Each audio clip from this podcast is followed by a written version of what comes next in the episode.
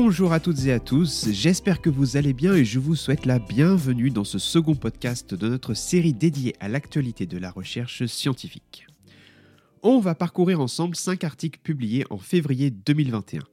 Bon, je dois vous dire quand même qu'il y en a un qui est paru en janvier, mais celui-là, je ne pouvais pas trop le louper. Alors bien évidemment, comme la dernière fois, ce n'est pas un top 5 ou un quelconque classement sans intérêt, mais il s'agit là simplement de 5 études scientifiques validées qui ont retenu mon attention car elles ont fait progresser nos connaissances sur des sujets importants et notamment en santé parce qu'aujourd'hui on va parler de VIH, de sclérose en plaques, de paralysie ou encore de la maladie de Huntington.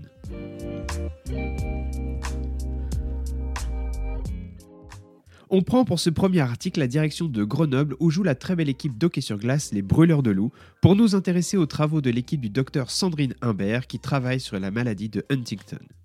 Cette maladie rare affecte le cerveau. On estime que 18 000 personnes en sont atteintes en France. Parmi elles, 6 000 présentent des symptômes et les deux tiers restants sont encore asymptomatiques. La mutation du gène de la Huntington provoque des symptômes qui apparaissent généralement entre 30 et 50 ans et sont très problématiques pour les patients, à savoir des mouvements brusques involontaires, une posture anormale, des troubles du langage et ou de la mémoire, troubles du sommeil, dépression, etc. Cette maladie est mortelle malheureusement et encore incurable. Alors même si la maladie se déclare à l'âge adulte, plutôt vers 30 ans, l'équipe du docteur Humbert a montré que la maladie débute chez le fœtus. En effet, la maladie affecte à ce stade la division des cellules à l'origine des neurones. Dans cette étude, les chercheurs ont montré que dès le plus jeune âge, le corps calleux commence à s'amincir. Cette structure relie les deux hémisphères du cortex et contient donc les prolongements des neurones localisés dans ces deux parties. Les chercheurs ont observé que cet amincissement est dû à des défauts de croissance de ces prolongements qu'on appelle axones. Au stade fœtal, les axones poussent pour former le système nerveux, mais chez les patients, ils poussent beaucoup moins bien. En approfondissant ce phénomène à l'échelle moléculaire, les scientifiques ont réussi à déterminer certains facteurs impliqués dans ce défaut de croissance. Reste à présent à savoir quel lien existe-t-il entre ces facteurs avec les mutations de la Huntington caractéristiques de la maladie. Pour ce deuxième article, nous prenons la direction de l'hôpital Cochin et plus particulièrement du laboratoire dirigé par la docteure Florence Marcotin-Goguet. Son équipe travaille sur le VIH. Après qu'une cellule soit infectée par le virus, celui-ci libère ses gènes qui s'intègrent alors dans notre ADN. À partir de là, deux cas. Soit les gènes s'expriment tout de suite afin de faire de nouveaux virus, ou alors... les gènes du VIH restent en dormance et cela peut durer des années. Ceci est dû à une sorte de protéine de protection qu'on appelle hush ou silence en anglais, qui scanne certaines parties de notre ADN et empêche leur expression en les modifiant chimiquement. Tant que l'ADN du VIH reste en hibernation, tout va bien. Mais un jour, le système peut se réveiller et se réveille, permettant ainsi la production de nouveaux virus. Et du coup, grâce à cette découverte, on a enfin compris pourquoi on ne pouvait pas complètement éliminer le virus avec la trithérapie, parce qu'on avait toujours ce réservoir de VIH. Ainsi, les chercheurs sont en train de travailler sur deux pistes. Soit on inactive Hush, et ainsi on empêche la formation de réservoirs de VIH dans nos cellules, et on peut donc les détruire avec la trithérapie. Soit au contraire, on augmente l'activité de Hush, et on souhaite une belle et très, très, très, très, très longue nuit aux gènes du VIH.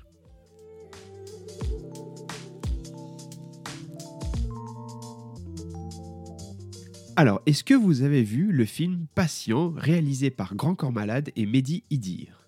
Ce très beau film que je vous recommande vivement met en scène un jeune homme fan de basket et dont la vie est brisée suite à un accident.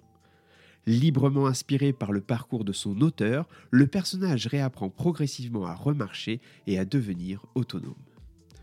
Ce puissant témoignage nous permet de réaliser le parcours du combattant que ces patients doivent affronter. Parmi eux, certaines et certains remarcheront, tandis que d'autres, malheureusement, non.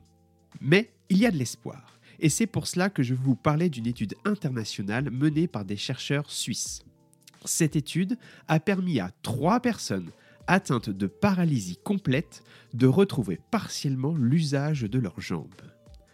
Et le travail n'a pas été de tout repos, car cette étude clinique a dû solliciter des équipes spécialisées en neuroimagerie, en informatique, en électronique ou encore en neuroingénierie.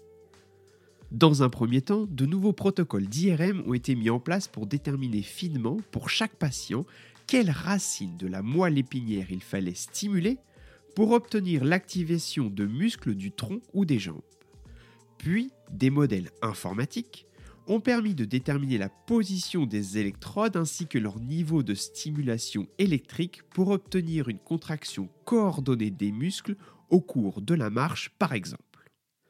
Et enfin, de nouvelles électrodes et un nouveau logiciel ont été développés afin que le système fonctionne de manière intuitive lors des différents mouvements comme la marche, le vélo ou la natation. Au bout d'une seule journée de stimulation, ce qui n'est jamais vu, les patients ont réussi à réeffectuer le mouvement de la marche sur tapis ou sol. Et si vous voulez le voir pour le croire, il y a une vidéo dans le lien qui est dans la description de ce podcast.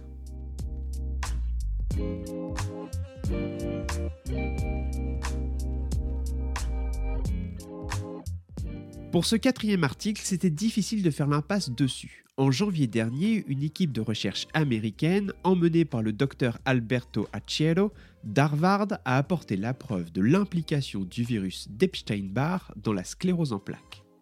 Depuis plusieurs années, la communauté scientifique suspecte que ce serait un ou des virus ou bactéries qui pourraient déclencher cette maladie auto-immune. En effet, si ces micro-organismes ont des structures protéiques qui ressemblent aux protéines qui composent les fibres nerveuses, alors lorsqu'ils activent des cellules immunitaires contre eux, possiblement celles-ci peuvent se retourner contre nous et attaquer notre système nerveux. Alors dans la plupart des cas, une infection au virus d'Epstein-Barr est asymptomatique. Parfois, celui-ci peut provoquer la mononucléose ou appelée maladie du baiser parce que tout simplement, le virus se transmet par la salive au moment des premiers amours entre l'enfance et l'adolescence. Et dans ces cas-là, la maladie reste bénigne et guérit spontanément. Ainsi, comment peut-on faire le lien entre un virus présent chez 90% des personnes et une maladie grave qui affecte en France environ 100 000 personnes? Pour lever ce voile, les chercheurs ont étudié, tenez-vous bien, un groupe de 10 millions de jeunes adultes sur une période de 20 ans. En fait, c'est pas tout à fait ça, mais presque. Ils ont collaboré avec l'armée américaine qui avait gardé des échantillons de sang de ses soldats. Et ils ont ainsi déterminé qui avait été infecté par le virus et quelle proportion de ces personnes avait déclenché une sclérose en plaques. Sur les 10 millions de personnes, 955 ont déclaré à un moment donné la maladie. Et sur ces 955 personnes, une seule ne présentait pas de traces d'Epstein-Barr avant le déclenchement des symptômes. Ils en ont conclu que le risque de faire une sclérose en plaques était multiplié par 32 avec ce virus. Ils ont par ailleurs tenté de faire cette même corrélation avec d'autres virus, des entérovirus, des herpesvirus ou des rhinovirus. Mais seule une infection préalable avec Epstein-Barr fait augmenter dans le sang des protéines produites suite à la dégradation des fibres nerveuses. Nous tenons ici vraisemblablement le coupable dans cette affaire. Et grâce à ces résultats, il sera possible d'envisager un traitement pour limiter son impact sur la progression de la maladie. Alors, est-ce que ce sera un vaccin Des antiviraux? Ça, on ne le sait pas encore.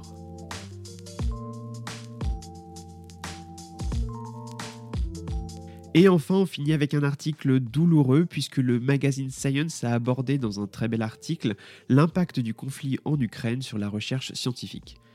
Alors je ne prendrai pas parti sur un conflit dont j'ai des difficultés à en comprendre les raisons, mais je voulais vous apporter ces témoignages.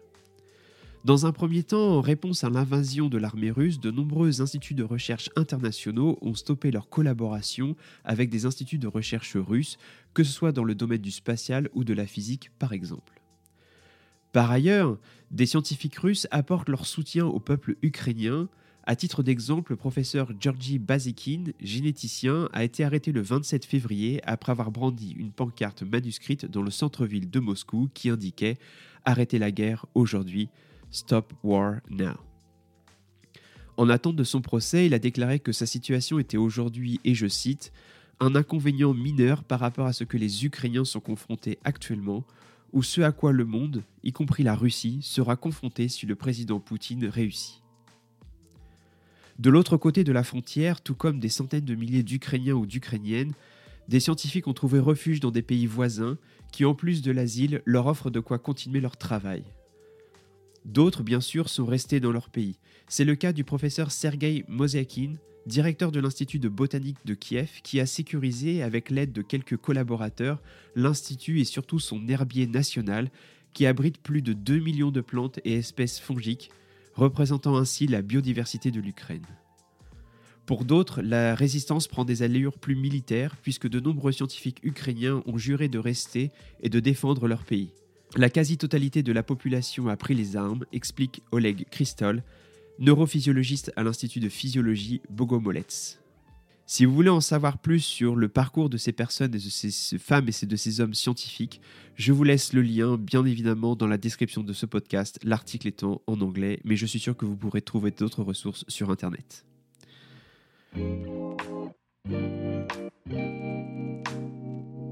Je vous remercie d'avoir suivi cet épisode sur l'actualité scientifique du mois qui vient de s'écouler, février 2022. Si vous avez apprécié ce format, n'hésitez pas à nous le dire et ou, comme vous voulez, à nous mettre aussi une note 5 étoiles sur votre appli de podcast et rendre ainsi cette émission plus visible. Je vous remercie de nous avoir suivis, je vous dis à très très très vite, portez-vous bien et à notre santé bien sûr.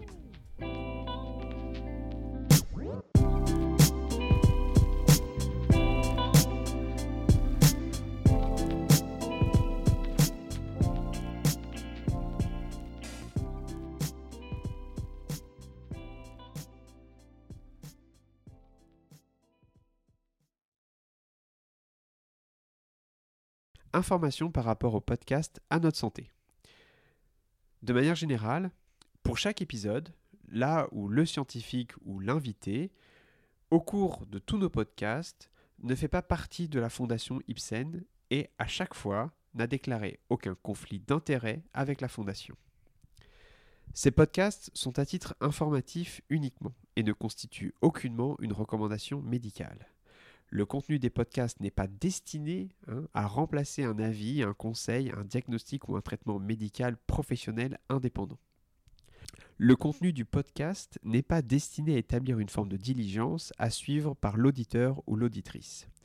Vous comprenez et reconnaissez que toutes les questions que vous pourriez avoir concernant votre santé ou votre condition médicale doivent être soumises à votre médecin ou à un autre professionnel de la santé qualifié. Merci de votre attention.